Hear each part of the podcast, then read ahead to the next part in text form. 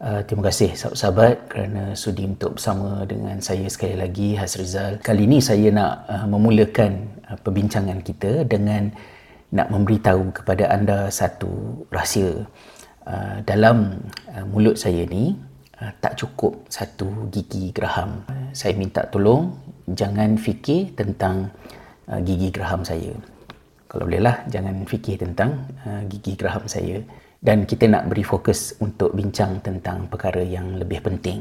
Tentang gigi geraham saya tu jangan fikirkan sangatlah, uh, lupakan mengenainya dan kita fokus kepada apa yang kita nak bincangkan. Dan perbincangan kita pada kali ini um, mempunyai kaitan secara langsung berkenaan dengan memori kita, tapi tentang gigi geraham saya tu saya minta tolong sangatlah supaya jangan fikir. tapi kenapa masih fikir?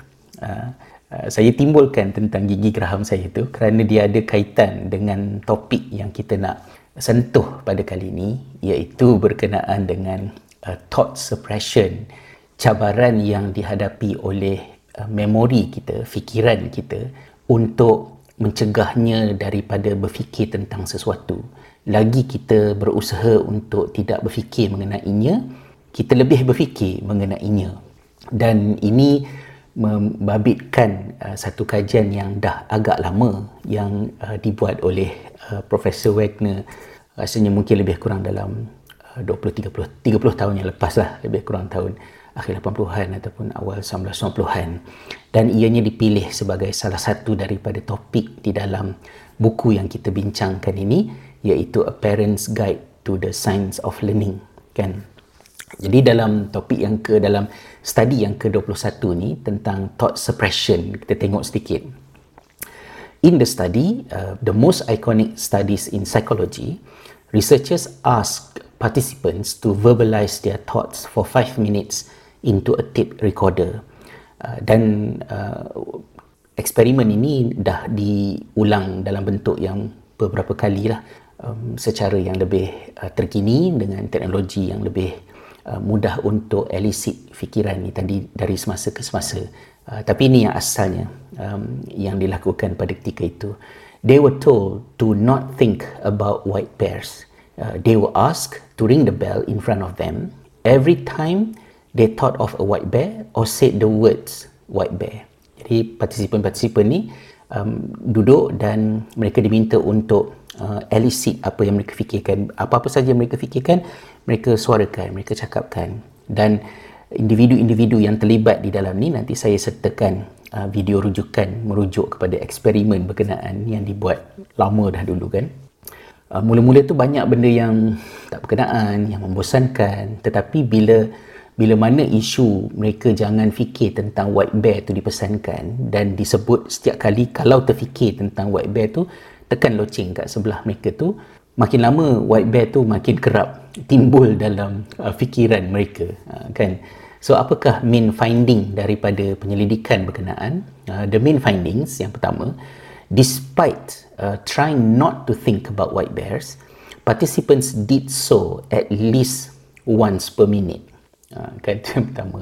Lagi diberitahu jangan fikir lagilah mereka berfikir sekurang-kurangnya sekali seminit yang kedua, participants were not uh, participants were most likely uh, to think about white bears when they reach the end of a sentence or in a moment of silence. Uh, ya, yeah? um, iaitu ketika mana uh, proses berfikir itu berhenti sekejap ataupun sedang beralih ke uh, ayat yang seterusnya dekat bahagian-bahagian senggang kosong yang ada ni tadi. Trying not to think about something makes someone more likely to think about that thing. This is known as the rebounds, uh, rebound effect. This is because people have a preoccupation with the thought they are trying to suppress. Uh, yeah? Cuba untuk tidak berfikir mengenai sesuatu menjadikan seorang itu berkemungkinan besar lebih berfikir mengenainya. Ini dikenali sebagai the rebound effect. Uh, ini adalah kerana um, manusia ini akan uh, terperangkap uh, disebukkan uh, dengan fikiran yang mereka cuba lari daripadanya. Participants who were told to focus on a red car instead of trying to suppress thoughts of a white bear fared better.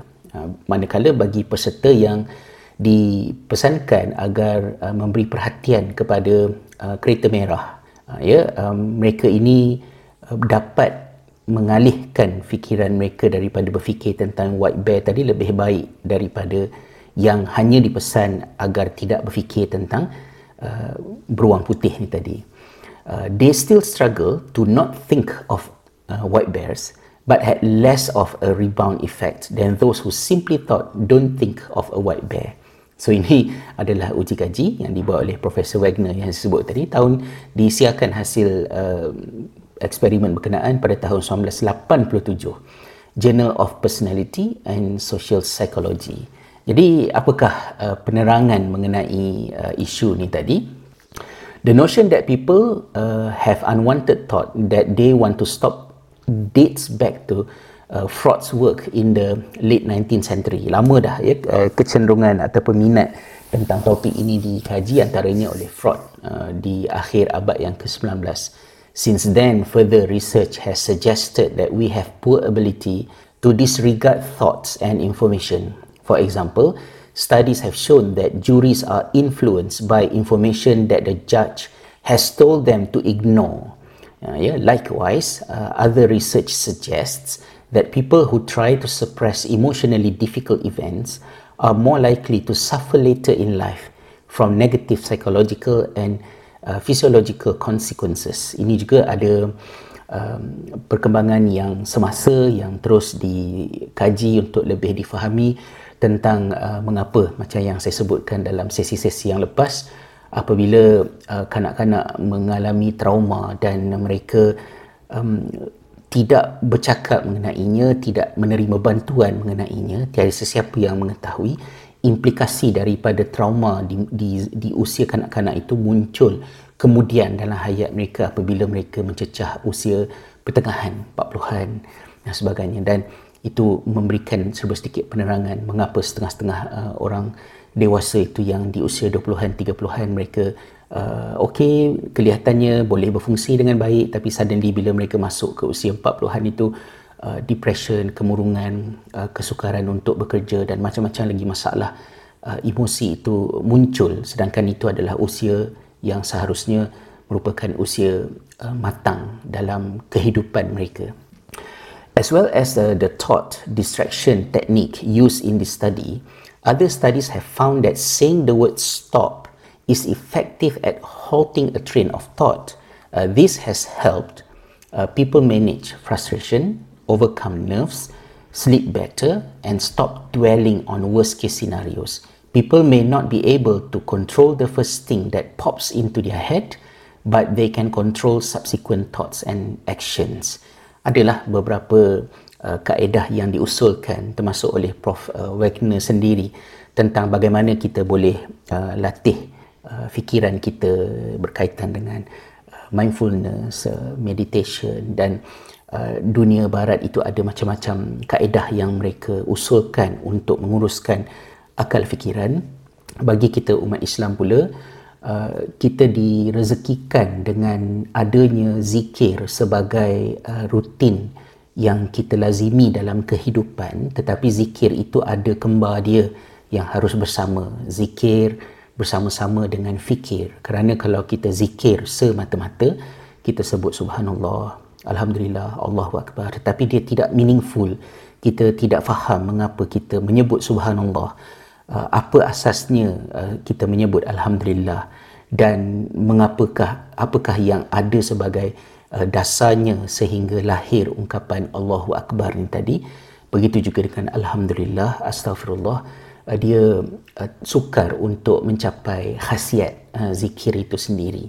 Jadi ada kepentingannya untuk zikir itu dicari sedikit ilmu mengenainya agar kita mengungkapkannya secara mindful, secara sedar dalam fikiran kita maksud di sebaliknya supaya kita faham kenapa Nabi sallallahu alaihi wasallam Uh, memberitahu kepada kita bahawa uh, zikir-zikir itu ada yang uh, erti katanya maknanya itu lebih berat daripada segala timbangan perkara yang ada dalam kehidupan di langit dan bumi ni tadi kan?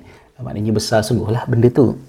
Jadi benda-benda itu uh, boleh dimanfaatkan selain daripada kebergantungan kita kepada teknik um, meditation uh, mindfulness yang banyak dalam literature yang datang daripada barat.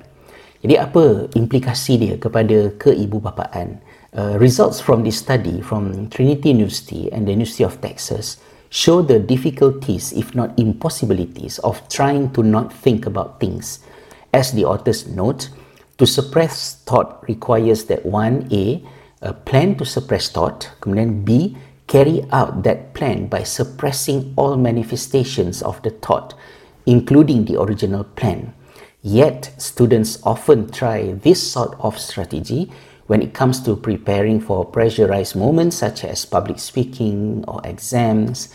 They may have influenced by their parents' who with good intentions say things such as don't rush, don't mumble your word, uh, don't misread the question.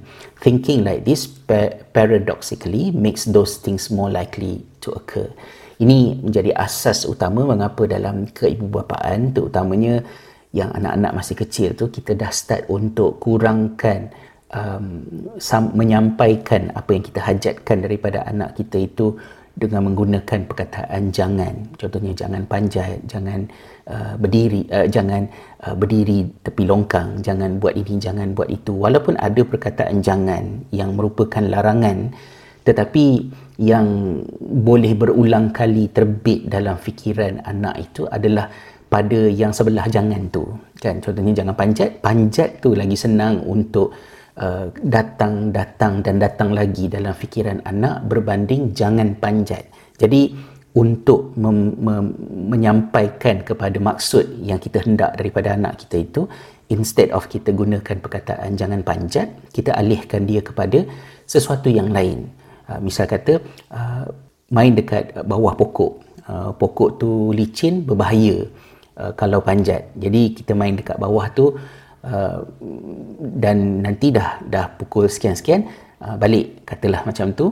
Jadi kita jelaskan dalam uh, memori anak kita tentang apa yang perlu dia fikir dan apa yang dia perlu buat berbanding dengan inhibiting themselves from not doing uh, certain things. Uh, daripada mereka tu nak kena letakkan some effort untuk tidak buat satu-satu benda.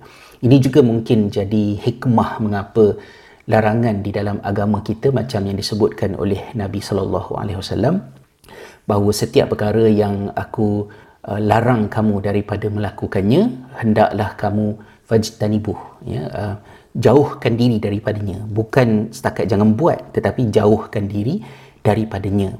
Maknanya perkara-perkara yang mendorong kepada terjadi benda yang dilarang itu harus dielakkan supaya gap di antara tak buat dengan berfikir tentang benda yang tak buat tu lebih jauh. Uh, ayat yang paling um, kita familiar sudah tentulah ayat wala taqrabuz zina dan janganlah kamu mendekati zina. So bukan sahaja jangan berzina tetapi berfikir tentang zina itu perlu jauh daripada jangan berzina dengan mencegah diri melakukan perbuatan-perbuatan yang disebut sebagai muqaddimah zina ni tadi Ah, kerana cara otak kita bekerja itu uh, memang susah untuk dia inhibit daripada memikirkan tentang sesuatu. Maka perlu jarak di antara kita dengan benda yang dilarang itu lebih jauh. Uh, kan? So the study conclude concludes by stating that suppression is difficult because thinking without focus is difficult. Indeed attempt thought suppression often leads to preoccupation with and indeed rumination on the thoughts one wants to avoid. This study suggests that it will be better to focus on what you do want children to achieve rather than on what you want them to avoid. This includes phrases such as take your time, speak clearly, and read the question twice. Uh, the implication is clear. Don't think, don't. jangan berfikir tentang jangan kerana uh, ia satu benda yang uh, susah untuk uh, cara otak manusia bekerja itu melakukannya. So itulah lebih kurang sedikit uh, perkongsian untuk minggu ini walaupun mungkin ringkas saja tetapi uh, saya harap uh, dia memberilah sedikit uh, mungkin bukan ilmu pengetahuan baru kepada kebanyakan sahabat semua tetapi dia mengingatkan kembali kepada kita tentang lebih banyak kita memahami tentang bagaimanakah otak manusia bekerja yang mempengaruhi tindak tanduk kita dalam kehidupan uh, kita mempunyai lebih banyak modal untuk memperbaiki keibubapaan kita dan tambahannya juga kita rasa bersyukur kepada Allah kerana uh, maklumat-maklumat yang disampaikan oleh dapatan penyelidikan sains moden ini memperlihatkan kepada kita bagaimana cantiknya agama kita menstrategikan perkara-perkara ini uh, selari. Uh, saya cuba berhati-hati untuk tidak uh, bermudah-mudah pada mengaitkan sains dengan agama tetapi pada mana-mana bahagian yang uh, kita nampak uh, signifikan dan uh, boleh diteladani itu kita ambillah dia sebagai uh, orang kata meningkatkan rasa syukur kita kepada Allah bila mana kita berpeluang untuk beragama dengan agama yang diberikan oleh pencipta kita dan alam ini kerana itu uh, menjadi asas mengapa keharmonian itu ada di antara agama dengan sains. Wallahu alam. Take care. Kita jumpa lagi dalam sesi-sesi yang seterusnya. Assalamualaikum warahmatullahi wabarakatuh. Uh, dah tak fikir kan tentang gigi geraham saya.